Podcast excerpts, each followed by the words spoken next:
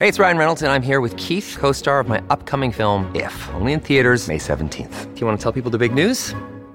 All right, I'll do it. Sign up now and you'll get unlimited for $15 a month and six months of Paramount Plus Essential Plan on us. Mintmobile.com slash switch. Upfront payment of $45 equivalent to $15 per month. Unlimited over 40 gigabytes per month. Face lower speeds. Videos at 480p. Active Mint customers by 531.24 get six months of Paramount Plus Essential Plan. Auto renews after six months. Offer ends May 31st, 2024. Separate Paramount Plus registration required. Terms and conditions apply if rated PG. Hello, everybody. This is Marshall Poe. I'm the editor of the New Books Network. NBN listeners like to read books and buy them. So we thought we'd tell you that right now, our friends at Princeton University Press are having a remarkable site wide sale. You can get 50% off books, including ebooks and audiobooks, with the code 50, F I F T Y, at checkout until May 31. You can save some real money on Princeton University Press books. I encourage you to go there and check it out.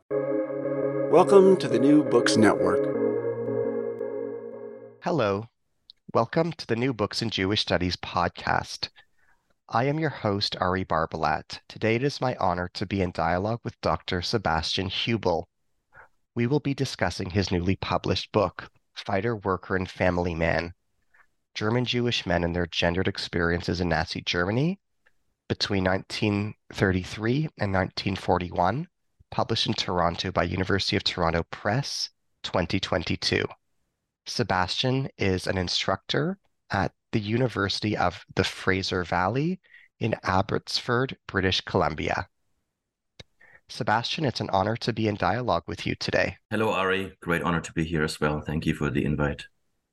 To begin, can you kindly tell us about yourself? What formative events in your life inspired your scholarly journey? Oh, good question. I'm not sure if I have an exciting story to tell here for the listeners. Um, personal background is I was born and raised in Germany. And as you know, some kids at the age of, I don't know, 10 to 15 or so get for the first time exposed to history at the high school level. I basically developed a fascination for, for history, especially German history, especially these topics of the world wars and the Holocaust. And I was quite caught in disbelief that something so horrific could have happened in, in, in the recent past, so to speak, in the country that I was growing up in, so to speak. And then one thing led to another, and I just started reading and I started watching documentaries. And here I am, so to speak, 20, 25 years later, having completed a full round university education in North America on exactly these topics that I started to get interested in as a teenager in Germany. What inspired you to write this book? What message do you hope to convey to readers? When I started my PhD um, at UBC, or even before, I was kind of confronted with this conundrum, or with this kind of, yeah, conundrum, so to speak, that it wouldn't be an easy task to find a topic, a dissertation topic that hadn't been analyzed already. I mean, I think there's few events in human history that have been so overly analyzed and and and, and scrutinized. World War II and the Holocaust probably rank in the top, I don't know, three or five. So what I tried to do was um, look for for unresearched or under-researched topics and i'm not going to you know congratulate myself here for having found a topic that was relatively that was kind of um, a, desideratum so to speak. I greatly benefited from some of the colleagues established experts in the field who kind of pointed me into the right direction. Uh, as a master's student i already had kind of developed a great interest in cultural history social history so the idea to study Jewish masculinities in the Third Reich through the lens, so through a gendered lens, so to speak, kind of was a no-brainer that this would be something that uh, that I kind of got interested in, so to speak. What I'm trying to convey, of course, we probably will talk about this in much more detail in the next hour or so. There are several mes- messages, um, but I think the key point here is basically to shift the focus and look at various forms that the Nazis undertook in discriminating against Europe's Jews, or in my case, German Jews. And I'm trying to kind of showcase that many of these forms of discrimination, this, this, this Nazi onslaught against Jews, had gendered dimensions. And at the same time, I'm trying to kind of illuminate the experience, the Jewish experience in, in gendered ways. So, how Jewish men experienced uh, Nazi discrimination. What are the primary themes in your book? What story does your book tell? So the way I kind of structured my dissertation, which then turned into a book, basically consists of a of a series of case studies.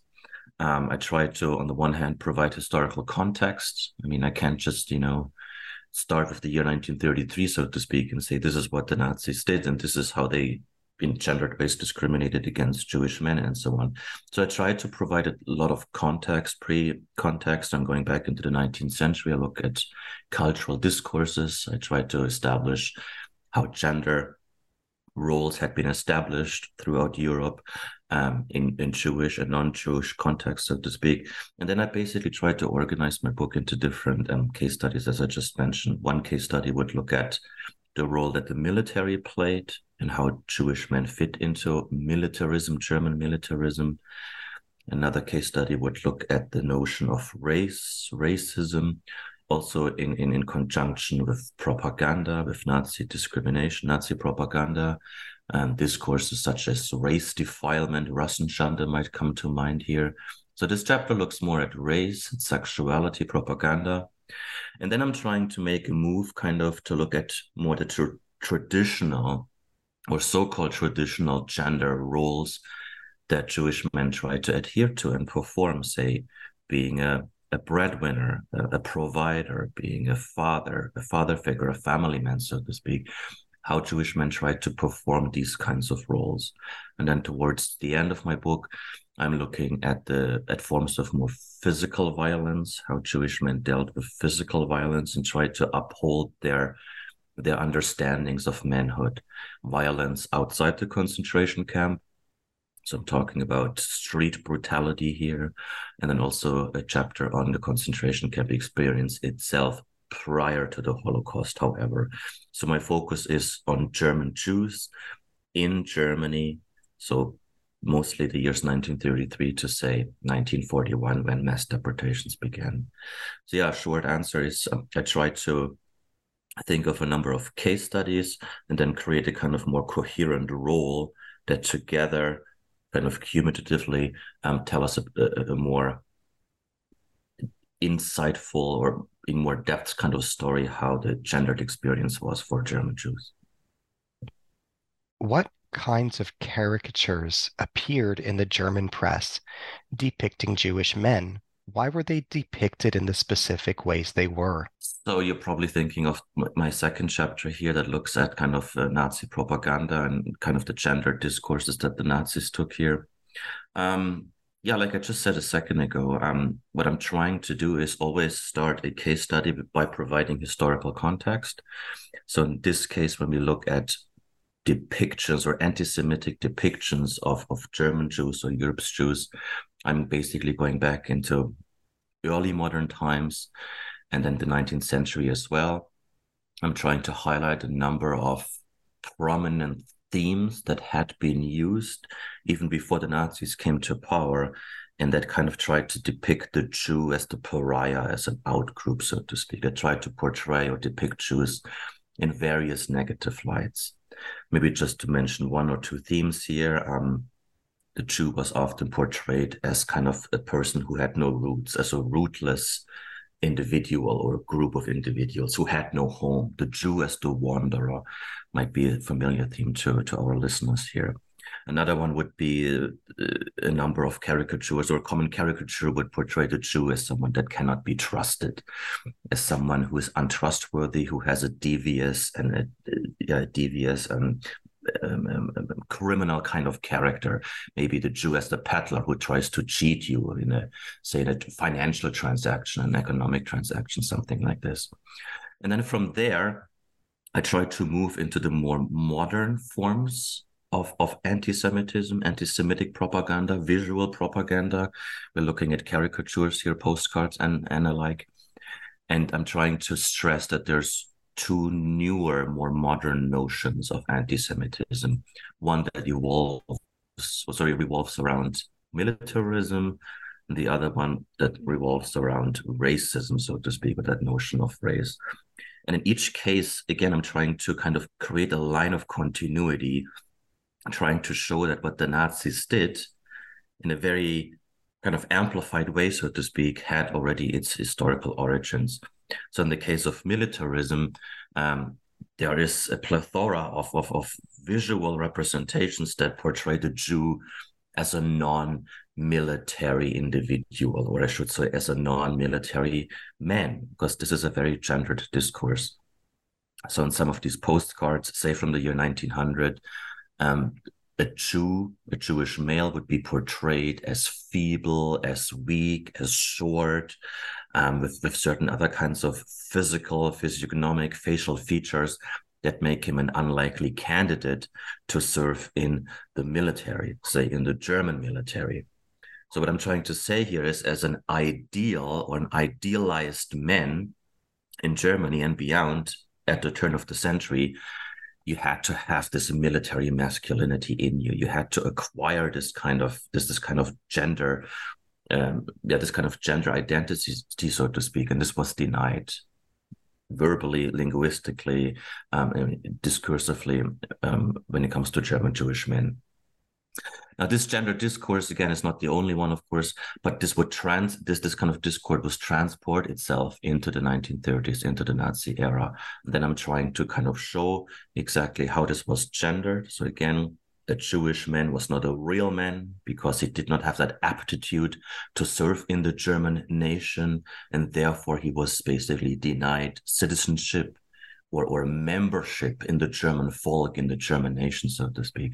So I'm trying to intersect here different kinds of discourses, militarism, gender, nationalism, and they all kind of conglomerate into a into into into something much larger here. That is um, that was of vital importance um, to the to to the experience of German Jews. Racism is the other one that I just mentioned, and here too.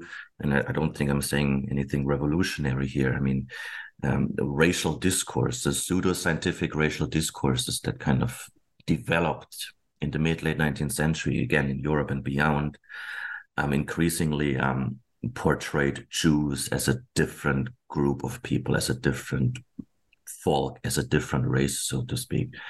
So racially, Jews were also kind of um, denied membership in the German community, so to speak. And then again, this is kind of a discourse that would get translated and transport itself into the 1930s, into the Third Reich, and then would kind of get um, um, um, disseminated at a much different scale, so to speak, when it comes to Nazi propaganda. Maybe to give an example, and one of the most rabid anti-Semitic newspapers at the time was Der Stürmer, which is maybe a journal or magazine that people have heard of before. And when, if we can kind of imagine some of the anti-Semitic images that the Stürmer and various other Nazi newspapers and, and, and journals would depict, um, they often would take racial um, racial connotations. So the Jew gets depicted in an allegedly typical Jewish way, say the Jew is, I don't know, obese, has large lips, has big noses, has black uh, fizzy hair, etc., etc. So coming back to my point here is in nine out of ten cases, these these depictions of the Jew as being an unmilitary individual or the Jew as being racially different through his looks this this message was carried out in highly gendered ways. Nine out of ten Jews who were depicted in these kinds of anti-Semitic ways were men. They were male. So the Jew was the Jewish male. The Jewish male was used as in, in terms of portraying a typical Jew, so to speak. So this is that chapter that looks at caricatures and propaganda.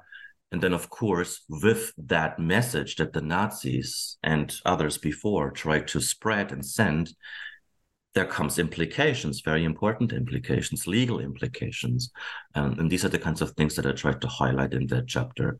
So one legal implication could be that Jews can't be trusted, and therefore Germans were basically warned through this kind of propaganda not to associate with Jewish people any longer because they are a threat, say a, a racial threat. And then I delve into this discourse of race defilement, Rassenschande. And again, I continue looking at um, depictions that, again, in my mind, that's my argument, that were highly, highly gendered. So it was especially um, German, in quotation marks, Aryan women that were warned not to associate with Jews, aka the Jewish male, because he can't be trusted. He is a race defiler. He has devious thoughts. He wants to degenerate the German um, folk, so to speak. He wants to cr- spread racial pollution. So these were very stern warnings with two audiences in mind, so to speak the readers, non Jewish Germans.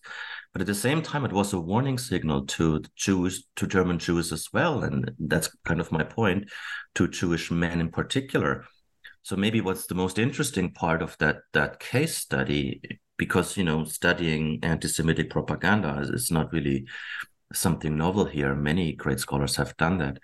But what I found has not been illuminated enough is the experience, like how German Jews, men and women, kind of consumed this kind of discourse, this kind of anti-Semitism, this highly gendered anti-Semitism, how they consumed it, how they kind and then kind of internalized it, how they reacted to it. And this is really where it gets quite personal, where I rely on well, of course, primary sources, say letters, diaries, memoirs, autobiographies, and whatnot.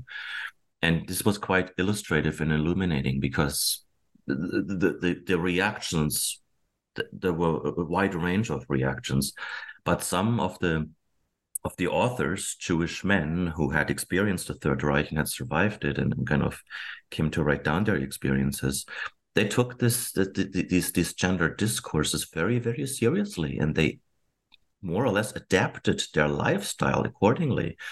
If they, for instance, identified, self-identified with the prevailing spreading anti-Semitism that was so highly gendered, as I just said, if they identified with this kind of yeah discourse if they thought okay i fit the bill like i kind of look like what the nazis portrayed the typical jew um, in der stürmer and other kinds of um, forms of mass media um, then i have to react to this and i might have to shift my behavior maybe in public so i don't raise suspicion so i might not get you know accused of saying of, of racial defilement of, of going out and meeting german women etc etc that might bring me into jail, etc., etc. So there is a there's a direct link, and there's a direct effect, so to speak, on these kinds of discourses, gender discourses, on the gendered self-understanding of German Jews. And again, I mean men and women here at the same time, because my research showed that. Um, Jewish women, um, say mothers, say wives, etc., started to increasingly worry about their men's well-being when they went out into the public because of this mass spread of anti-Semitic discourses. So it's a it's a it's a very very interesting subchapter or or subtopic I should say. And then on the other side of the pendulum, so to speak, we see you know uh, um, depictions or or sorry reflections in memoirs and diaries of German Jews who kind of laughed about it, who kind of trivialized and ridiculed this this kind of pseudo-scientific nonsense that the Nazis were fabricating, so to speak. And they said there is no Jewish race, there is no Jewish um, um, um, um, um, um, um, um physical kind of rep- typical physical representation, uh, like some Jewish male made fun of of these caricatures because they said I'm blonde, I'm blue-eyed, or I don't have a large nose, or I'm I'm physically strong, and I used to serve actually in the military, say in the First World War. So they kind of just kind of yeah did, didn't buy it, so to speak, and therefore continued their lifestyles as before. So the focus here is obviously more on the early 1930s, on the pre-Holocaust years. I'm talking mostly about the 1930s, um, but it's a but but yeah, it's a it's a very I think I think an important case study because it shows us this kind of evolution of Nazi anti-Semitism. It starts with the word, it starts with the image, it disseminates and then it kind of radicalizes itself or the or the, the, the the the approaches that the nazis undertook so to speak they radicalize over time. And this is an early stage and it's it's an important one that we should not neglect. How does your study advance our understanding of shame? Of shame? Um okay that's an interesting question. Um when i think of shame i'm thinking of my chapters on Jewish men trying to be or trying to uphold these kinds of gender roles as being fathers, as being husbands.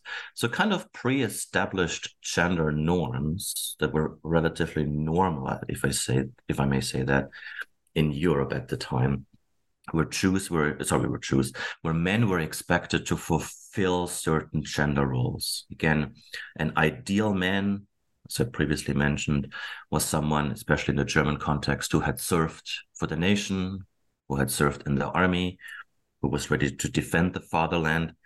But I think outside of this military discourse, more generally speaking, and I think this also has a longer longevity, so to speak, the, the, the, the ideal man was someone who can take care of himself, who is independent, who is self-sufficient, who has a job, who has an education, and thereby has a has a has a vocation or has a job who can yeah um, take care of himself for his financial and material needs and beyond that actually who is able to sustain a family on his own. So this kind of provider role is very very essentially ingrained i think in, in notions of masculinity and perhaps to this day, right? A, a respected man is someone who has made it, um, who has an education, who has a job, who can take care of himself, and who also can sustain a family, children, and perhaps a wife. And of course, I realize this sounds very know, patriarchal, and this is not something that I personally um, identify with, but I'm just saying they were established gender norms at the time.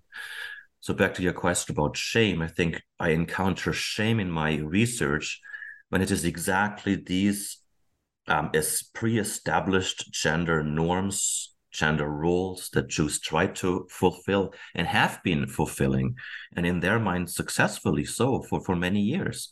I mean, the German Jews in the, of the 1930s, they most of them thought of themselves as acculturated um, um, um, individuals who had been emancipated, who had worked incredibly hard to, to enter the German mainstream, so to speak, and, and they felt they deserved now the respect and that inclusion in German mainstream society.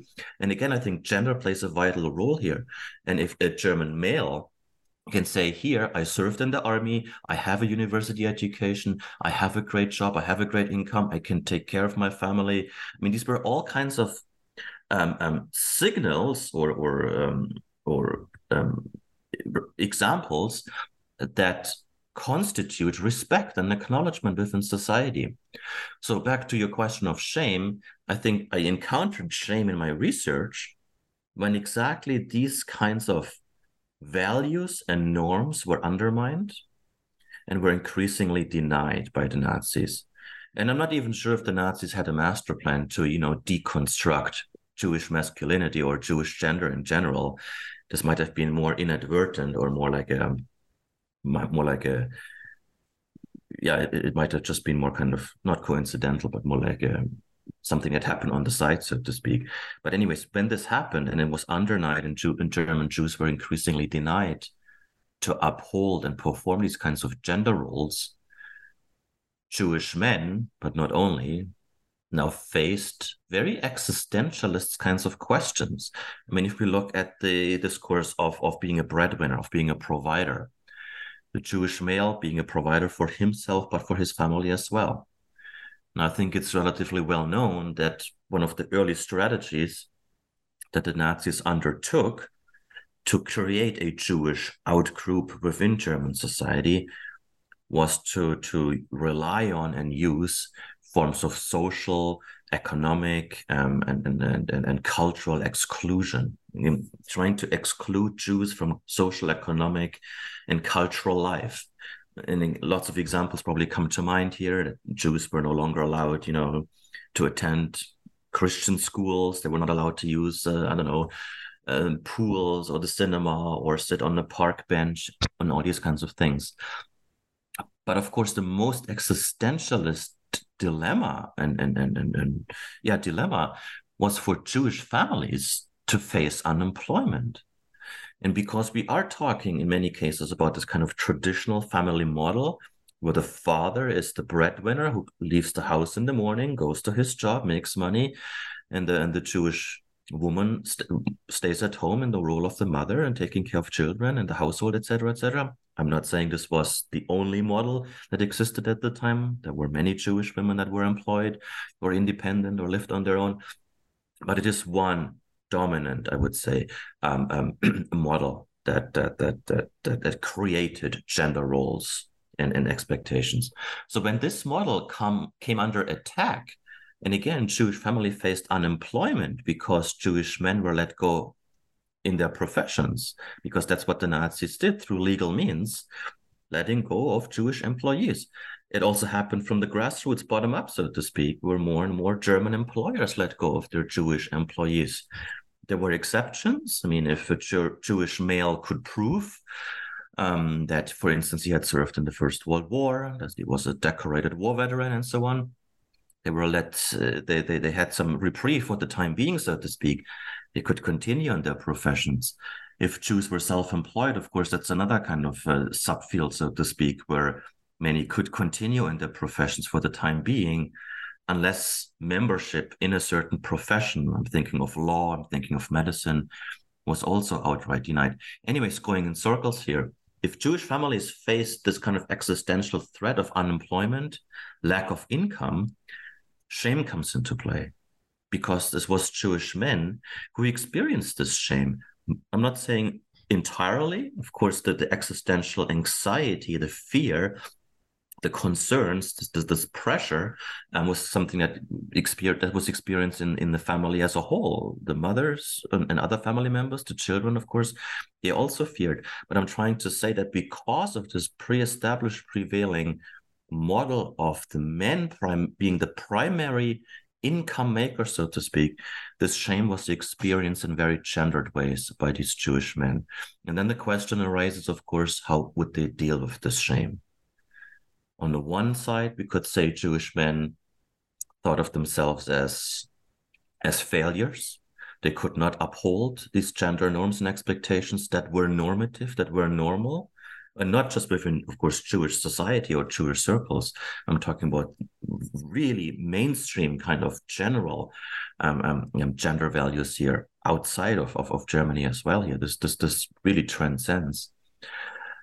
See themselves as failures, and thereby resort to certain um, behaviors that that correlate with shame I have encountered in my research many tragic, saddening stories of Jewish men resorting to, say, alcoholism, um, to depressive behaviors. Depression is a, is, a, is, a, large theme where they basically become more passive individuals who see themselves as helpless or consider themselves as helpless, or other people, say within the family or within the friend circles consider these males as passive, as helpless, as failures.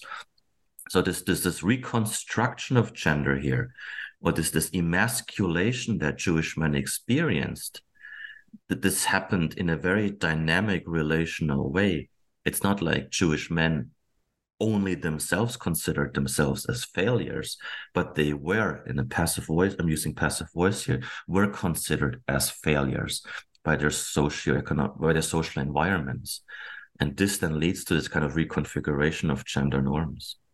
And I find that really, really, really interesting that say sometimes wives, spouses, children would consider their fathers as this, as this kind of pitiful, um, um, um, yeah, helpless individuals. They felt bad for them because they were staying at home all day. They experienced, say, boredom.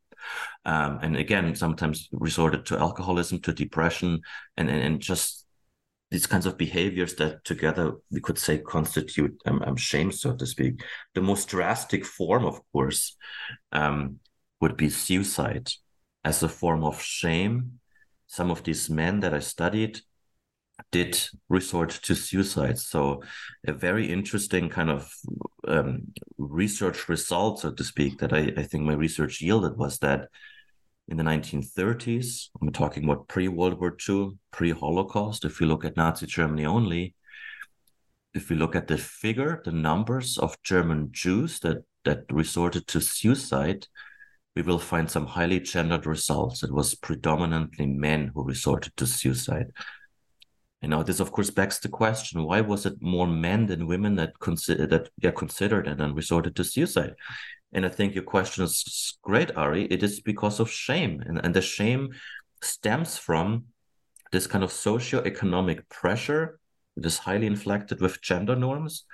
And it was Jewish men who said we can no longer I can no longer be that kind of respected man that I tried to be, that I thought I was, that I had worked so hard for, again through profession, through education, through through material um, assets that they would have accumulated, that, that kind of um, capital, uh, cultural capital, material capital that they would have accumulated over many generations sometimes, and this was all denied to them and, and, and kind of uh, taken away.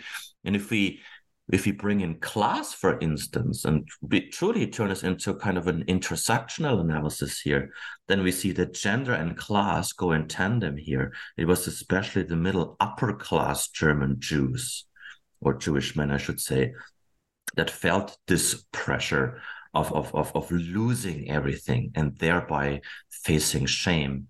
Um, people say lawyers, notaries, professors, scientists, um, self employed, um, or entrepreneurs, businessmen who felt like overnight they lost everything and they just could not find a way out. But, like I just said, to resort to suicide. And again, I think the underlying uh, driver behind this was the self experienced um, or the self-perceived form of shame. So with radical consequences. So I think shame is a really interesting keyword in, in, in this context in my study here. It had, yeah, drastic consequences. And of course, I could talk a lot more about this. I mean, not everyone who experienced shame would resort to, say, alcoholism, depression, or suicide. Um, others would have safety networks. Maybe they would find other kinds of safety valve, so to speak, to rely on and and and find a and find a solution. Um, a few examples. Um, if the Jewish family had, say, connections to outside of Germany, they could consider emigration. Um, maybe they could consider retraining, as in getting a new job or like um, going back to school and trying to find a new job, so to speak um, I have seen incredible examples of resiliency and and and and and, and steadfastness, for lack of a better word, um, among the German German Jews that I studied. Again, men and women together. So if they were if they represented a very strong family unit, the chances were higher to come out of this um, together in a in, in a safe way. Um, but I've seen many cases of Jewish men who tried to make a living, who tried to make to make some kind of income, to try to make you know to meet the demands and and and, and pay the bills and whatnot just to sustain the family.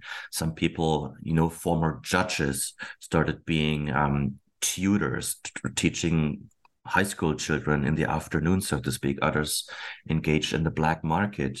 Um, others um, um, started being solicitors going out, I don't know, into the countryside and trying to sell some kind of merchandise, maybe family possessions, just to make a little bit of an income that, of course, was needed uh, to continue to continue to survive, so to speak. So a very wide range of behaviors when it comes to shame. I think shame was relatively common, quite quite universal, so to speak, in all Jewish families. And again, I see this in a relational kind of contextual way, so to speak.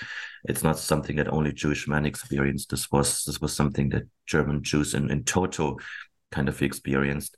But I would say it had gendered connotations and there were gendered reactions by the Jewish men that I studied. What new information does your research convey regarding Julius Streicher and his activities. Yeah, the Stürmer, Julius Streicher, the famous um, Nazi propagandist. Um, I'm I'm not an expert on on, on Nazi propaganda, and I think my my focus and my research is much much more on the Jewish experience, so to speak. So when it comes to my methodology, I'm I'm, I'm trying to kind of kill three birds with one stone, so to speak. I'm trying to look at the cultural discursive level what I'm trying to say here is I'm looking at prevailing notions of, of, of gender, gender expectations, gender roles, gender construction, how this discursively, culturally had been constructed and, and kind of perpetuated over time. At the same time, I'm looking, coming back to my chapter on anti Semitism, I'm looking at the cultural discursive forms of anti Semitism. This is where Julius Streicher would come into play. But then from that cultural level where I look at ideas and sentiments, mentalities, um, um, um, um, and cultural understandings, I move to the second kind of level, which is the more political one, where I would look at, at real material results, so to speak, or implications of the cultural realm. So, what does it mean if we have, say, cultural anti-Semitism in newspapers or in Der Stürmer? Um, you know, um, um, um, orchestrated by Julius Streicher. So I'm looking more into the implications, like, like say, um, yeah, back to Rassenschande, the racial defilement, how Jewish men adopted their behaviors, for instance, because of the words and the images that were in circulation so more of the social reality, so to speak, or the laws that maybe came came out of this again of the words and the images that kind of predated, um, so to speak, the new laws. Um, again, the Nuremberg race laws, for instance, should come to mind here, where sexual relationships between Jews and in quotation mark Aryans were no longer allowed. So my focus is more on the social implications of what it meant, what these words and images meant, and I do so at the at, at the political level. I'm looking at laws and, and, ordinances and all these kinds of things. And then my third layer is the more the, the, the individual, the, the the deeper level, the more psychological level, where I try to look into the heads of these of the of the authors that wrote, you know, these numerous diaries and biographies and whatnot. So I guess what I'm trying to say here that the, the, the my first methodological level, looking at the discursive at the words and the images, um, I think is very important. It's needed. It provides context. It shows us the nature, uh, sorry, the gendered nature of, say, say um, anti-Semitism. But I wouldn't call myself an expert on Julius Streicher, his biography, or his Nazi um, um, papers. But maybe to offer a, a better answer here, I, I think we often take Nazi anti-Semitism in in in, in non-gendered ways. So what I'm again what I'm trying to say, and I kind of elaborated already on that in, in, in the in the previous question. I think we should have of a more we should have a more critical eye, a more critical lens when we when we study anti-Semitic propaganda, say in the Stürmer, for instance. And and gender is just such a dominant theme in, in, in Nazi in Nazi anti-Semitic Semitic propaganda um, and that's basically my main point here, so to speak. So when we look at again the caricatures, racial defilement is a very prominent theme in the early mid 1930s. Um, how can we not include gender in our understanding, so to speak?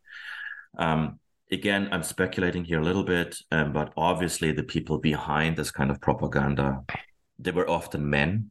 I mean, Julius Streicher was a man. I think they were very ingrained in traditional patriarchal roles that considered men as probably more important or as more dominant, as more physically, as, as physically stronger, and thereby having more authority, having more power. I mean, ultimately, we're talking about power relationships here. So the Nazis in charge creating and disseminating these Nazi discourses, I think, had a certain worldview that included traditional gender roles and that saw men in more traditionally dominant roles.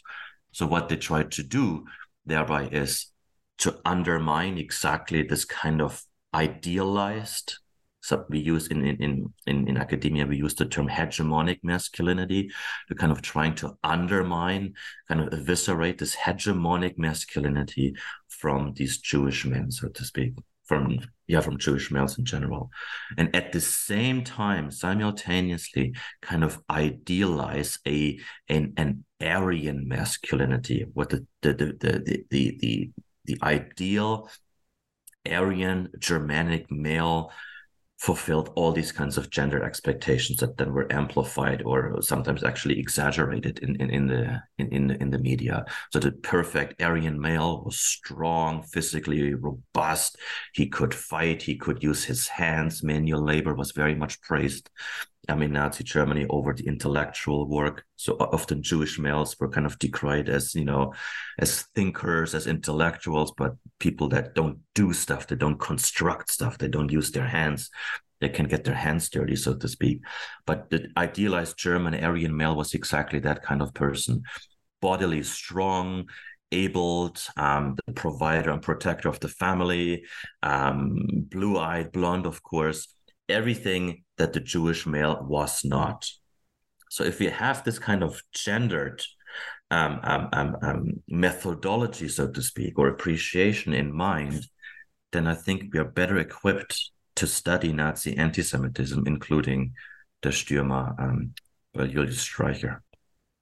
What does your research teach us about the strengths and shortcomings of diaries and memoirs as historical sources? Memoirs and sources, diaries. Yeah, that's a really good question. Again, kind of relates to methodology. Um, I think we all, I, I think scholars in general, historians especially, are quite aware um, that we need to take primary sources with a grain of salt, that we need to be very careful when it comes to source analysis. And that primary sources basically they come with a bias. I mean, they were written at a given time by by by, by someone, con- constructed by someone, and they can never be neutral. They can never be objective. They can never be value free so to speak. So i think if we if if we approach a topic like like gender in the holocaust or gender in nazi germany with, with this kind of skepticism a healthy dose of skepticism and again that's something that all historians must do um, i think then we are i think then we're on the right path so to speak if we just take every word for granted and kind of accept it uncritically, I think then we might run into some problems and might possibly reach um, some kind of inaccurate conclusion, so to speak. Um, let me be more concrete. When we just talked about shame a few minutes ago, um, I, I, I, I refer to that shame could be the result of of facing an existentialist kind of threat. I mean, when someone loses a job and has no prospect of finding another job, I mean, it's the other thing, right? It's not like Nazi Germany had lots of jobs available for for the groups that they're trying to exclude from the mainstream. So if this shame is kind of experienced, so to speak, and then then German Jews had to find alternative ways to kind of deal with this with the situation. And this is something quite interesting here. Um, it, it goes more into literary theory, so to speak, how to cope with this pressure, how to cope with this kind of shame. And the act of writing could actually be kind of a remedy for some of these people trying to not necessarily make sense, but just the act of writing these words down could have actually ameliorated a, a, little bit, at least. It could have helped these these these authors or these individuals that face this kind of pressure, so to speak. So what I'm trying to say is we have to ask ourselves why sometimes these diaries, more so than memoirs, were written in the first place. What kind of purpose did they try to fulfill? Were they trying to tell a story? To whom? To maybe the descendants, to a future generation? Did some of these German Jews think, you know, the end was close, so to speak, and they wanted to write down um, something to be remembered for? I think this was less the case in my study because, again, my focus is on the pre Holocaust years. And many of the people, with the exception of the Jewish male, uh, Jewish men that commit suicide, who then wrote possibly a goodbye letter, the majority of Jewish men that I studied did have the hope to weather the storm, so to speak, and, and come out of this this this this this, this unprecedented crisis that they were experiencing in, one way or another. So what I'm saying again is that sometimes writing letters and diaries did not have this kind of purpose of of of, of you know informing uh, an after world, so to speak, or the world after the Holocaust or after the Nazis. It was something much more personal that actually helped themselves, so to speak, the act of writing. It was kind of a, a time filler, so to speak. So back to your question, how can we look at these primary sources? Again, we need to be critical, as historians always should be, and we cannot take all of these, uh, all of the self-reflections um, word for word. So when Jewish men, for instance, um, were facing these kinds of threats, say losing employment or being ridiculed in propaganda as being non-military men, as being non-German men. You know, national national identity, of course, was also denied to these guys. When we read their memoirs, we can see a very interesting paradigm, and that is kind of defying this Nazi attack, this Nazi attack on their gender identity. So while they might not have fought back openly in the public, you know, say criticizing the Nazis, criticizing Hitler, criticizing the Stürmer, saying everything in this newspaper is a, is a bunch of falsehoods, so to speak, because we all know what would have happened then. This would have probably arrested in, you know, imprisonment or even worse. They did show this resiliency and, in a sense, fight back in in different forms in in a different realm so to speak in a more private realm. That's what i'm trying to say here. The act of writing could be considered as a form of resistance in other words. And for instance the words that many jewish male authors used when it comes to militarism and, and that german identity i just referred to is basically exact is, is basically opposing what the nazis were saying. So if the nazis denied german identity and, and, and, and military masculinity, these male authors did exactly the opposite. They said, look what I did.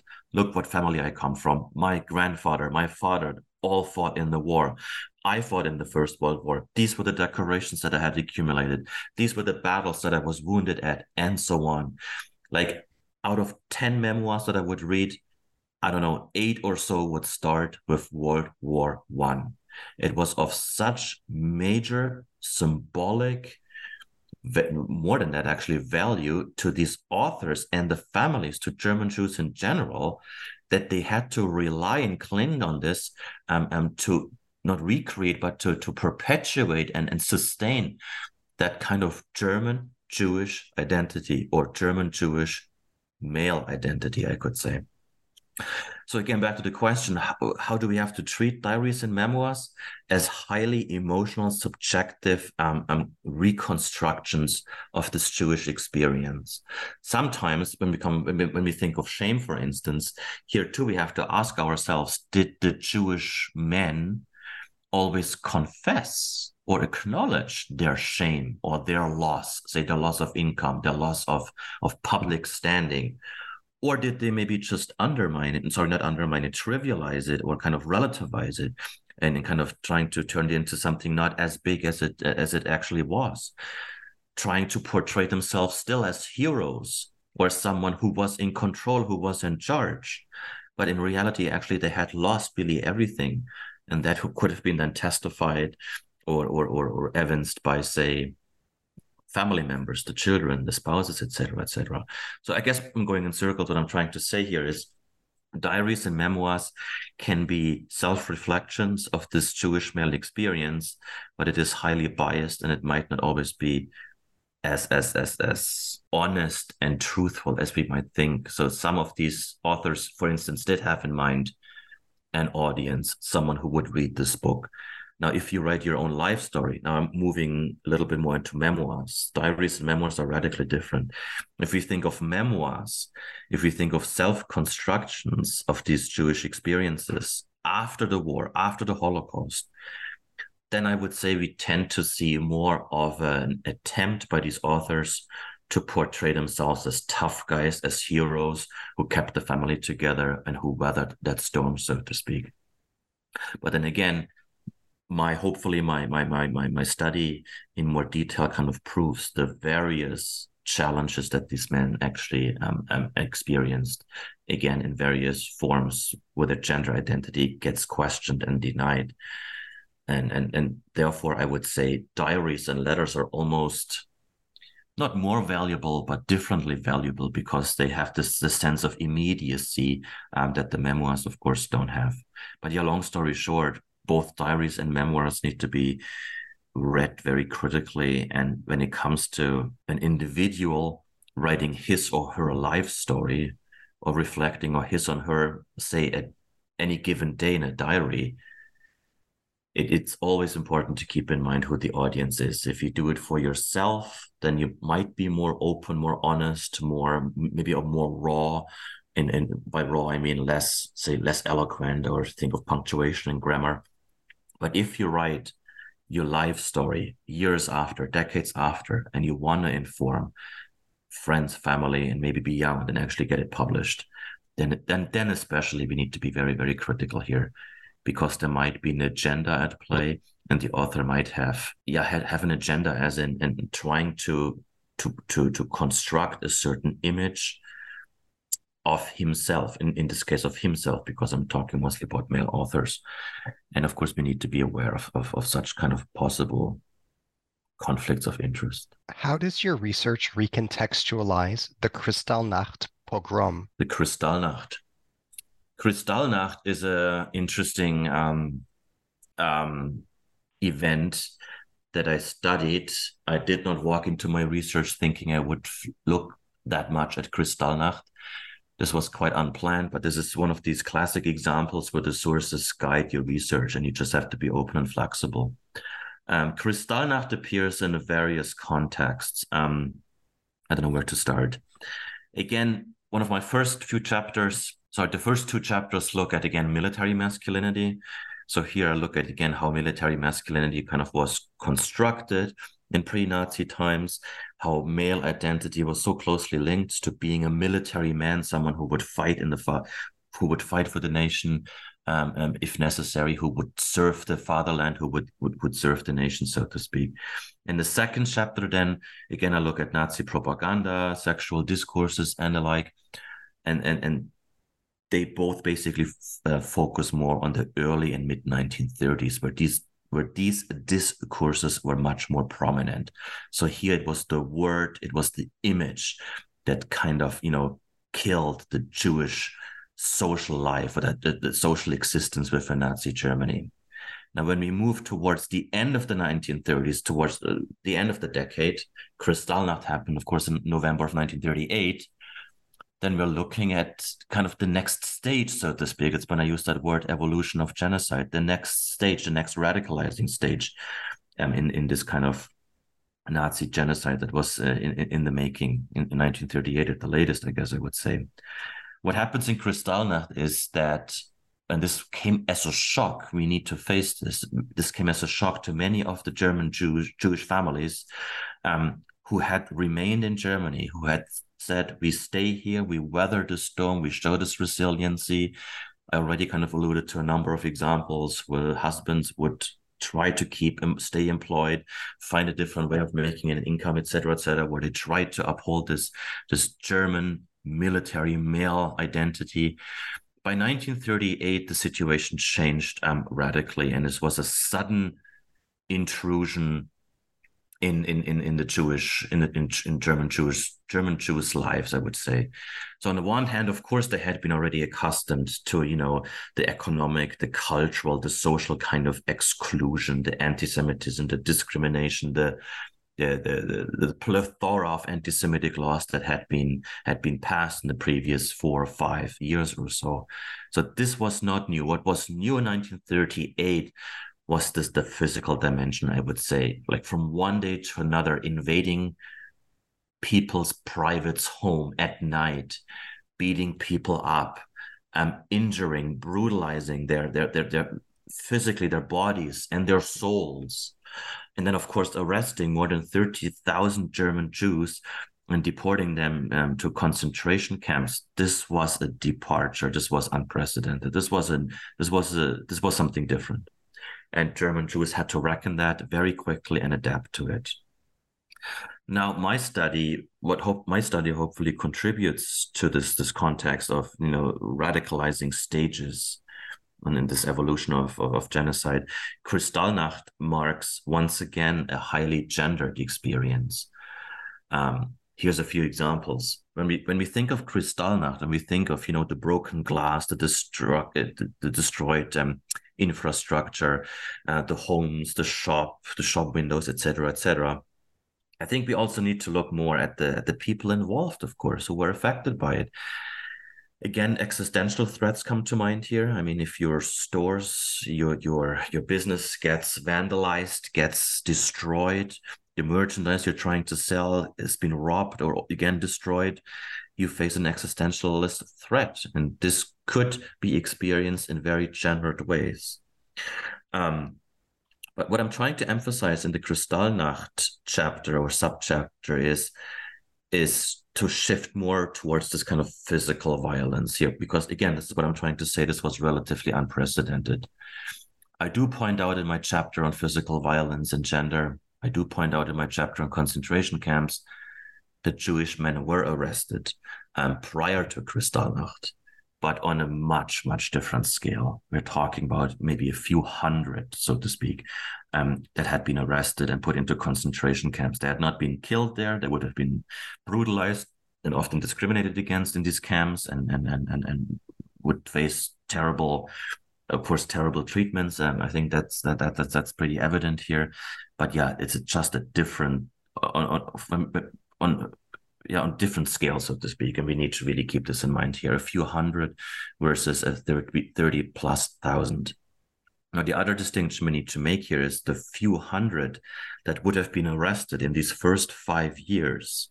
I'm talking about jewish men here. Very, very few Jewish women um, would have been arrested. The reason for their arrests would have been not so much being Jewish, so their religious affinity, but it would have been affiliation, I mean, but it would have been something else, probably a political, uh, probably kind of a political um, um reason. Maybe the Jewish um, person in question would have been, I don't know, maybe a mem- member of parliament or member of a political party, would have been a journalist would have written something quite critical um, that, the, that the Nazis would not tolerate. This again changed radically in 1938. Their distinctions were not made to what party you belonged, what party you had voted for in the 1920s, or what your political, I don't know, leanings or or or um, um, um beliefs, etc., etc., were. All did not matter. The 30 plus thousand men sorry, the 30 plus thousand German Jews that were arrested in November 1938 were all men. So that distinction continued. That distinction was made by the Nazis. And I find that incredibly interesting. And that, of course, leads to other questions. I mean, 30,000 is a huge number, first of all. And then again, why only men? And there's no clear answer. But of course, the historical record we need to look at. And I think the argument, well, not I think, the argument that I'm trying to make here is that it was just another push mechanism that the Nazis tried to rely on to further exclude German Jews, not just men, German Jews in total, from German life. And at this point in the late in late 1938, they were trying to push to get Jews physically removed from Germany. In other words, they were trying to push to increase emigration efforts by German Jews. Because as I had just previously said, some had left Germany in the early 1930s, but the vast majority of German Jews did remain in Nazi Germany for the first five years or so. And they tried to make it work somehow. Again, I already alluded to that. So the Nazis, perhaps in a kind of sudden move of frustration and whatnot, were deciding um, um, to kind of escalate things and trying to to to further to enhance um, their attempts to make Germans leave Germ- uh, German Jews leave, Germ- uh, leave Germany, so to speak. And they did so through highly gendered means. So invading people's homes and destroying property is one thing. Touching the body and, and, and injuring, brutalizing the body of children and women was not yet a thing that the Jews, uh, sorry, that the that the Nazis would um, um would do yet. So there was still this kind of hesitancy, so to speak. This was something they had not normalized yet. We are talking about pre-war contexts here. And again, within within the public, within the public sphere, so to speak, you know, beating up women and children would not have gone well, I would argue, within German mainstream society. Um, mainstream society already reacted very negatively when it comes to Kristallnacht. They did not condone or they did not um, um, um, um support this kind of rushed, Im, Im, impetuous Nazi move to to to single out, brutalize, and then arrest um, Jewish people that had done absolutely nothing wrong. So, in a sense, it's a bit of an experimental, I would say, experimental form of brutalization that the Nazis utilized here, and they singled out the Jews alongside of gender or, or biological sex, I should say. So it was Jewish men that were singled out. And this is something that comes out in Kristallnacht. And I think therefore Kristallnacht is an important chapter that we need to study in more depth. It's not something we we should just brush over because often Kristallnacht is kind of used, you know, as a as a or at least at least that's how I perceive it. It's kind of used as a prelude to the Holocaust. Like it, it's brushed over very briefly, mentioned in a in a survey book or in the survey class, so to speak. But I think there's a lot more that we need to study. So there's this gender aspect of arresting Jewish men and then putting them into concentration camps. Why? Because the Nazis um, figured that the remaining family members that are not in the concentration camps, so the spouses, women, children, friends, they would then enhance their emigration efforts. And once they would obtain an exit visa and uh, an immigration immigration papers to, to to somewhere else, then they would release these Jewish men, so to speak. So they would keep them as, as kind of as bargaining chips, almost, so to speak. And again, they did that in a kind of gendered way. Now, there's more gendered nuances that come to the fore when we think of Kristallnacht. Um, very, very interesting in the personal narratives that I read, not in all, but in some of them. Once again, military masculine military masculinity mattered incredibly. How so? Um, again in their self portrayals and again we need to take often this these these narratives with a grain of salt because sometimes the authors the writers they kind of you know glorify themselves when they retell these stories but quite a few would rely on military masculinity on these in, in these kinds of instances when their homes would get invaded during kristallnacht so they would say in their memoirs, in their diaries, we try to be steadfast, we try to stay um, stiff and, and follow orders and not show weakness. These kinds of references were made again in the memoirs and in the diaries. And but if you did show the exact opposite, if you started crying, if you started begging, if you started negotiating with the Nazis, you know, these Nazi thugs, like SA men, for instance, standing in your in your bedroom, standing in your living room at 2 a.m. at night. That's the kind of situation we need to picture here. If they started crying or begging or whatnot, according to their their memoirs, they would receive extra harsh treatment. So they're saying that military masculinity actually helped them face this this kind of unexpected sudden um, um, um, onslaught of, of violence against them and, and, and their families, so to speak. It goes even further. If they did perform this military masculinity, and in some rare cases actually showed the Nazis standing in your bedroom that they were actually military men like them, and that, for instance, they had fought in the First World War, and they could present a war medal, they could present a, a kind of a certification and whatnot. In quite a few cases, actually, the Nazis would treat these German males differently, as in better. They would still arrest them because they had to follow orders, but they would actually treat them with a higher degree of respect. So again, uh, an experience here that we need to differentiate along gendered lines. Or here in this case, military masculinity uh, mattered tremendously. In some rare cases, Jewish men were actually not arrested because of their military records. So again, military masculinity is quite evident here in, in, this context. And then, of course, the story continues. Once these men were arrested and put into the concentration camps of Sachsenhausen, Buchenwald, Dachau, um, the most yeah notorious ones in Germany at the time, um, then we need to ask ourselves how did these men in these camps um, um, um, try to survive?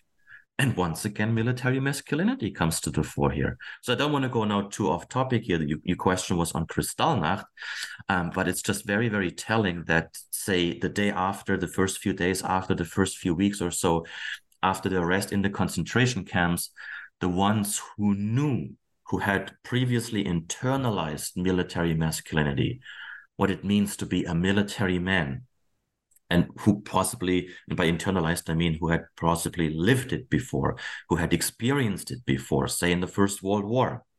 So men in their 40s and 50s, they kind of had something they could rely on and compare that that experience with the current one, so to speak. So they would listen, they would show discipline, they would show, um, um, yeah, again, that kind of steadfastness, so to speak. They would not show any signs of physical vulnerability, of weakness, and so on. And they then would argue again in their memoirs many years later, they were the ones who fared a lot better in the concentration camps after Kristallnacht. Other ones who did not have this habitus of militarism, they they they they succumbed to Nazi terror and pressure and often lost their lives, actually. And if that's not enough, the people who had been arrested, the 30 plus thousand Jewish men, Um, most of them eventually were released once they could present, um, you know, emigration papers and whatnot, as I just mentioned. But the ones, interestingly enough, the ones who who were let go first were the ones who could present war medals and whatnot, who could prove that they had fought for Germany, that they had played some kind of important role in German history, in German life, so to speak. So, in, in this sense, military masculinity once again paid off. And of course, this is highly ironic because the men who could fare the best in the camps because of this, this gendered in, internalization of military masculinity were the ones who were let go first, sometimes after a few weeks or months, whereas the ones who had the hardest time adapting to a kind of camp existence through the utilization of gender norms were the ones who stayed the longest. But yeah, I did not expect that I would find so much material in the various letters, memoirs um, on Kristallnacht. And just kind of to finish off this question, maybe one of the reasons Kristallnacht is a very prominent theme in my sources is that the majority of sources that I looked at, or the majority of authors that I looked at, um, were German, Jewish, middle class men and women who did survive Nazi Germany and the Holocaust by getting out of Nazi Germany in time.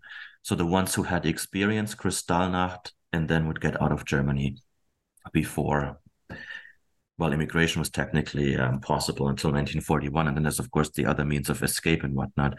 But many of them would get out 1938 or 1939. And this is just the, the, the, the bulk of sources that I came across. And that's how I explain why, Kristallnacht features so prominently. So that has mostly to do with the with my focus on German Jews and not on Europe's Jews, and my focus on the pre-war years more so than on the years of the Holocaust itself. That's another thing, by the way, that I tried to um, accomplish in my study. Coming back to your very first question, what is the story that I want to tell, and what is it that I try to accomplish in my book? I'm, I'm trying to deliberately shift my focus more into the 1930s and a little more away from the 1940s, so to speak, because the Holocaust is a is a is a is like I said many times, it comes as an evolution. There, there's a series of radicalizing stages here, and we can't we can't just you know skip the, the, the first important stages and start straight off with Auschwitz or or you know the, the ghettos or World War II, so to speak. I think that this the story that I'm trying to tell here through the lens of gender is vitally important to more fully understand um, the Holocaust uh, as, as, a whole. What does your research teach us about the suffering and plight of family units during the Holocaust? Um, yeah, great question. So I have an entire chapter on on family, on German Jewish men and how they tried to function or continue functioning as important members of the family, so to speak. Um, here I'm looking at fa- uh, Jewish men playing the role of fathers. Not playing is the wrong word. Performing the role of fathers and as husbands as well. Mm-hmm. And I think here we have some kind of. Um, I think here we are at the cutting edge, so to speak, because there's very, very little literature and studies on on Jewish men as fathers and as husbands. I think the history of emotions is a relatively new subfield. I think we're going to see great new insights and great new research, and it's already being underdone um, as I speak here. So this is something that I could not rely too much on secondary sources here or established kind of um, historiographies. Of course, I also had to expand my horizon and not just look at, you know, say the experience of, of, of Jewish families in the Holocaust. I mean, this goes much bigger now. This is the history of fatherhood. This is the history of, of, of, of the family, so to speak. Now, I greatly benefited, um, of course, um, stating the obvious from feminist scholarship and feminist um, um, theory. I mean, starting in, I don't know, going back to the 1970s and 80s, when we have the first studies of, of gender studies, I should say, of the Holocaust in the 1970s and 80s, the focus there arguably was more on women for good reasons because women had been in history neglected for for Well, that's another question for how long, of course.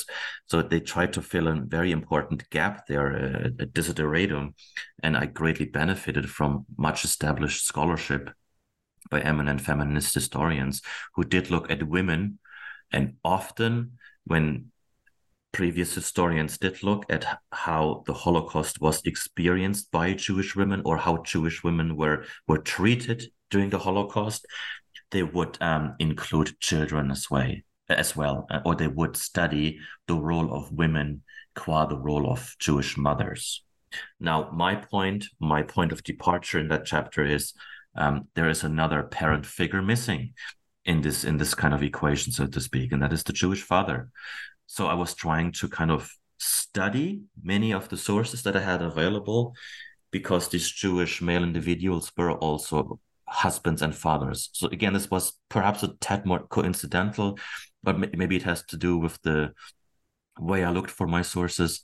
But again, the vast majority of sources I ended up with came from middle class, middle aged um, Jewish men who had been established and who had already been married and who already had children. So, what does it mean for families? Well, I think I tried to illuminate that the role of Jewish fathers was also a very important one. And again, this kind of shows this wide pendulum of, of reactions and behaviors that Jewish men uh, adapted during the 1930s, during the pre Holocaust years. I mentioned resorting to behaviors like suicide, depression, um, alcoholism, um, passivity, as experienced by family members. So, you know, Jewish men just hanging out at home or sitting outside the front door playing cards with the neighbor, so to speak, because they were all unemployed, etc., etc. But we can never generalize here. And in my sub chapter on on Jewish fathers, I did encounter a a very very interesting um, I don't know, um, cluster of reactions, so to speak, or, or behaviors that some, not all, but some Jewish men resorted to.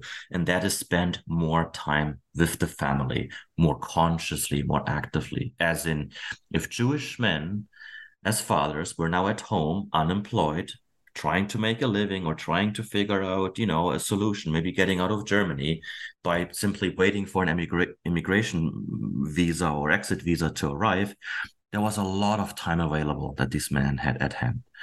And now, how could they spend that time? Well, they spend it more and more so at home with the families, with the spouses, and with the children and and this is um yeah this is something i definitely did not expect. I mean it makes sense at first sight that with the available time you would spend it more so with your with your close ones with your family members. But how they spend the time was a was quite a heartwarming um, experience actually for me as the researcher here.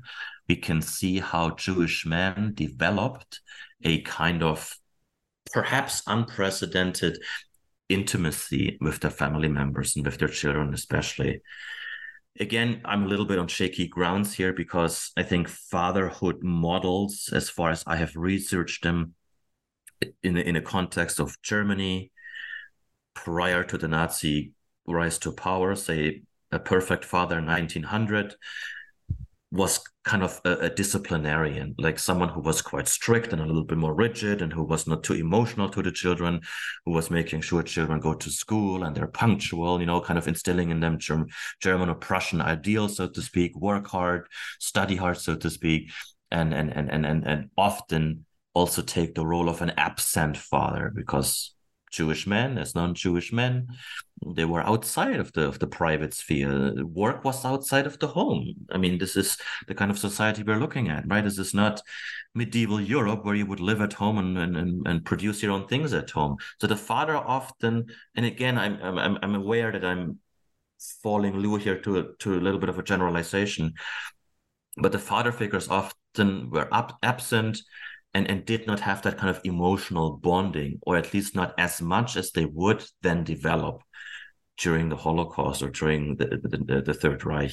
And this is a result that, of course, I did not expect, that I found very, very intriguing.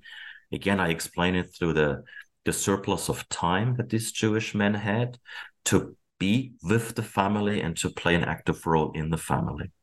Now, the question is, how did they spend the time at home?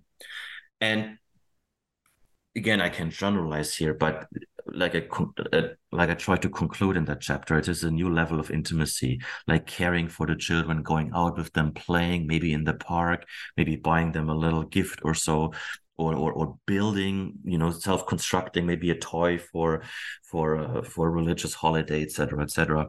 Taking great interest in their future, therefore in their education, Jewish fathers become Jewish educators, tutors, mentors, um, you know, teaching them another language, teaching them some science or something that they knew from their own profession, etc., etc.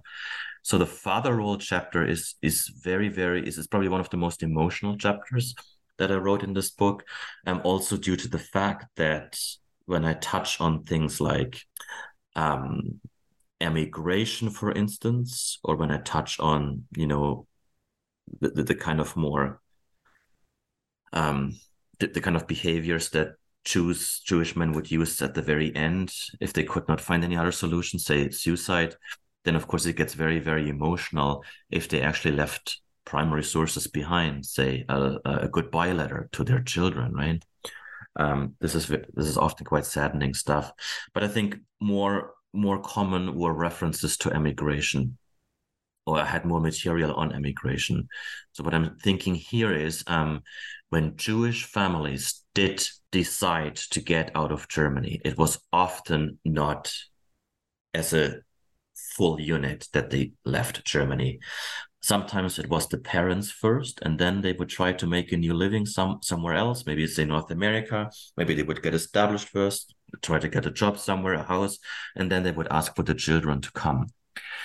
But towards the end of the decade, so th- this was more of a more isolated instances in the early 1930s when people still thought there is time we can get out but let the dad get out first or let the parents get out first and the children come later when it's safe. There's a complete reversal towards the end of the 1930s um, again when it became more obvious that it was Jewish men that were victimized physically, I should say, brutalized, put into concentration camps. I'm not saying Jewish women were not um, brutalized or victimized. Again, this is not a this is not a story of competition here. This is not a competition of suffering. I'm just saying it was more likely for Jewish men to be physically brutalized and interned in camps. I think that is a safe statement that I can make here, and my, my research proves it. It was Jewish men who left Germany first, often through the means of escape. And it was actually often the spouses, the, the, the, the wives, the women who said, you need to get out now because you are not safe. Go into hiding and even better, cross the border illegally. The men need to leave. So you can imagine what kind of um, emotional exchanges than I would encounter in the in the in the surviving evidence, so to speak. Letter exchanges, for instance, when fathers were no longer in touch with their families, with their loved ones, with their children and spouses. And again, this could go both ways. So the husbands are the ones who leave first, or the husbands are the ones who leave um, last, so to speak, because they would send the children out first. So towards the end of the decade, coming back to my point here, towards the end of the decade, um, when it became very evident that life was incredibly increasingly precarious and no longer safe for Jews in Germany, they would send the children out first. Whatever means they had available, get the children out first. Their safety matters more. Now, I'm not saying this is a fatherly instinct. I would say this is something that women and men, mothers and fathers would do together and often decide together. I would even uh, argue or, or basically agree with established uh, scholarship here that women played a very, very proactive and maybe even more proactive role than men did. But my point is, once the decision is made that the children need to get out first for safety reasons, because maybe emigration was no longer an option or the waiting lists were just too huge the prospect of getting out of the country legally um, was just was just um, becoming incre- incredibly slim and the only means to get the children out was through some rescue efforts, through some aid organizations abroad, maybe some kind of Christian organizations accepted children. Uh, some of you might have heard of the Kindertransporte, um, where basically the UK accepted. Um, I forgot the, the, the precise number, but I want to say up to ten thousand children actually ended up going to the UK when we have this kind of encounter where children leave and parents stay behind, we must include father's perspectives as well as as, as vital members of the family. And again, this, this is where I said I was on shaky grounds at first. You know, maybe it is more of a generalization or kind of a misconception to think of the father as this absent figure who has no emotions and who just cares about, you know, you know the children's uh, future education and jobs and whatnot. When we look at the letters and diaries of Jewish fathers saying goodbye to their children's, then it gets very, very emotional. And many of these men um, cannot hold back their emotions. And, you know, in writing, they basically cry to us, us as being the reader, so to speak. Uh, it's very heartbreaking for them. They, they, they worry incredibly. They worry a lot. Why? Because they kind of construct or they, they try to kind of continue performing this gender role of being not so much the provider in this case anymore because they're gone now and you can't provide for someone on the other side of the ocean. But i think it is this protector instinct that you as the father you are kind of responsible for your children's well-being. And now they are distanced from you they're far away from you but but but this this kind of lingering innermost kind of feeling that you are responsible for the children's well-being and, and you try as best as you can to ensure their well-being. I think this persists and this is a gender reaction and a gender reaction also an example of of the resiliency that many of these Jewish men tried to perform. So maybe just to give one or two examples, also cognizant of time here, um, just to give one or two examples, um, the children would have made it into safety, say North America or the UK.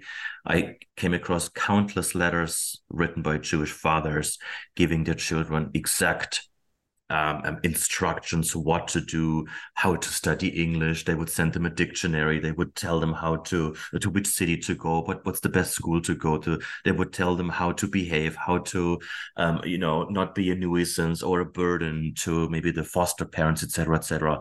So sometimes quite cute and uh, cute as in you know advice that it makes absolute no sense or that the children probably could figure themselves but my point here is they're trying to uphold a social dynamic, a relationship vis-a-vis their children, and thereby try to continue being fathers. This was vitally important for them.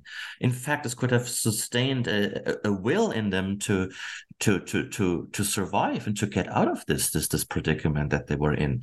Of course, they couldn't foresee Auschwitz and the Holocaust, but just being a father in itself could instill this this kind of this this this this this this yeah this this this will to to to get out of this and to see their children again in the future. It gave them hope. It gave them a, um uh, yeah kind of a hope basically uh, to, to make it through. Being a father seeing your children again being there for your children trying to guide your children help your children um, now and in the future was something very much important for jewish husbands and that they kind of they clinged on this this this kind of gender manifestation. Yeah. What what can students of other genocides learn from your study? Okay, Whew. that sounds more like a concluding question here. Now we're going bigger. Um, I don't know how to keep this short, or maybe I should. I mean, I should keep it short. But I mean, if we look at genocides, the evolution of genocide more generally, I would just humbly ask that we need to be more attentive to the gendered aspects that violence and genocide in general can take. Again, this is in no way a means to undermine or neglect the vulnerable vulnerable position um, of women and children um, in war and in mass violence. They are often the first victims. Again, I'm not trying to kind of you know um, create this kind of hierarchy of suffering here. I think that would be very meaningless and actually quite futile. Um, they are often the most vulnerable ones and and therefore i don't know efforts to protect women and children are, are absolutely necessary. I'm thinking, for instance, right now of the Ukraine conflict, for instance. I mean, when we look at refugee movements, say from the Ukraine, there's many other contemporary instances as well. Um, the, the refugees from the Ukraine were mostly um, women and, and children who would find you know refuge in Poland and Germany and so on while the men stay behind and and often against their will, actually, or sometimes against their will, because they are needed um, to, to fight the war, in this case, the war against Russia.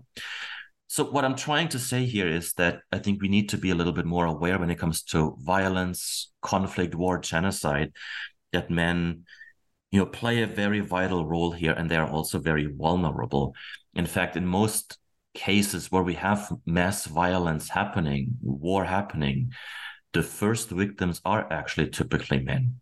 Um, now this is not my opinion or a, or, or a controversial argument that i'm trying to you know come forward here with. Um, this is i'm relying here on, on, on genocide scholars.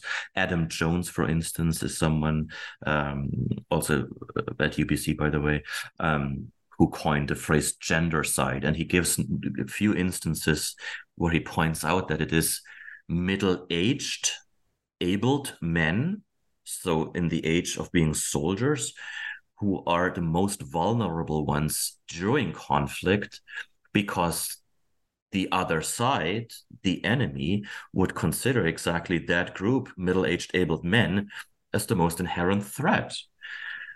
And therefore would target men first. And I think we see that in various conflicts. Um, maybe to just give one example, the the the famous uh, Srebrenica massacre in the Yugoslavian wars in the mid 1990s. I saw um, thousands of, of, of, of, killings, of massacres where people were gunned down and they were all men. So, again, not trying to create a hierarchy of, of suffering here and, and playing men against women and vice versa. I just think we need to be a little bit more aware when it comes to the study of violence and war and genocide that genders experience violence very, very differently. They can be targeted differently, again, verbally, discursively, but also physically. And on the other side of the coin, um, this ex- uh, this kind of violence gets perceived differently according to gender, according to age, according to class. I mean, my entire study relies on intersectionality. I talk for the most part today about about gender, a little bit about class, a little bit about age, uh, but I'm, I'm making this. I'm trying to make this quite clear in my introduction. Um, that it is this intersectional composition of of different identities that together make us be make us more aware and and better appreciate um, yeah the dynamics of violence and the experience of this kind of violence including genocide. On page 163, you write as follows On the other hand, Jewish men, in their notes to their wives and children, continued to provide advice and care to their families. And on the other hand, they received important support from their families. A focus on the often neglected pre war years demonstrates that German Jewish men were remarkably resilient and successful in performing their roles as heads of their families. Can you say more about this? Yeah, thank you. Um, I think that's an interesting quote. Um, as I was just trying to allude to in my previous answer, um, when I was referring to this history of emotions and how fathers kind of developed a newfound intimacy with their loved ones, their children, and their spouses, and tried to uphold this role even through geographic distance, say when the children were out of the country and Jewish men continued, you know, trying to be mentors and role models and, and giving them advice and trying to take care of their physical and emotional well-being. I think what this quote that you just picked, especially the second part there, um, um, alludes to is that this is a two-way street, so to speak. So it's not like that, you know, Jewish men are the only ones who give advice and who try to keep the family together. But this is not kind of a story of one hero here who, you know, is, is at the forefront and is trying to protect. What this quote is trying to say is that Jewish men also were the recipients of much needed emotional support from their families and from their wives. And again, it's what I was trying to say in the previous answer. It helped them to to kind of manifest a, a, a, will, a survival instinct, so to speak, a purpose to weather this and, and get through this. So without the emotional support that these men received, in, for instance, in the concentration camps, I think some would have actually given up sooner or or or would have given up in the first place. So when we look at these letter exchanges, again, gender is re- relational and when women or the children sending the letters back to their husbands say in concentration camps or back in Nazi Germany and say asking for advice or these kinds of things, then then then Jewish men would feel kind of vindicated, so to speak. They would feel they are needed and they would feel like there is a purpose still in, in, in their existence, in other words. And that gave them kind of a sense of, of, of, of usefulness, so to speak. And that helped them could that could help them um, in, in their ultimate survival, so to speak. That could include other things too, though, say sending, just sending a letter, just the, the fact that the family sends a letter and shows, hey, we think about you, we care about you, we miss you. That was incredibly important for these Jewish men. Sending some postcards in the early years before the uh, before the war, before the Holocaust, it was also possible to send packages. So sending, you know, a little item, maybe a photograph, food packages, these kinds of things, stockings, a blanket, and so on. This was an essential line of communication, I would say. It was an essential line of communication that enabled these Jewish men to persevere and and and and and, and try to survive this, yeah, the, the Nazi onslaught, so to speak. And this is part of this kind of gender dynamic. So being part of that family as a father basically was this important puzzle piece, so to speak, um, that they could rely on and that could help them, yeah, to be so resilient. It's a great, great question.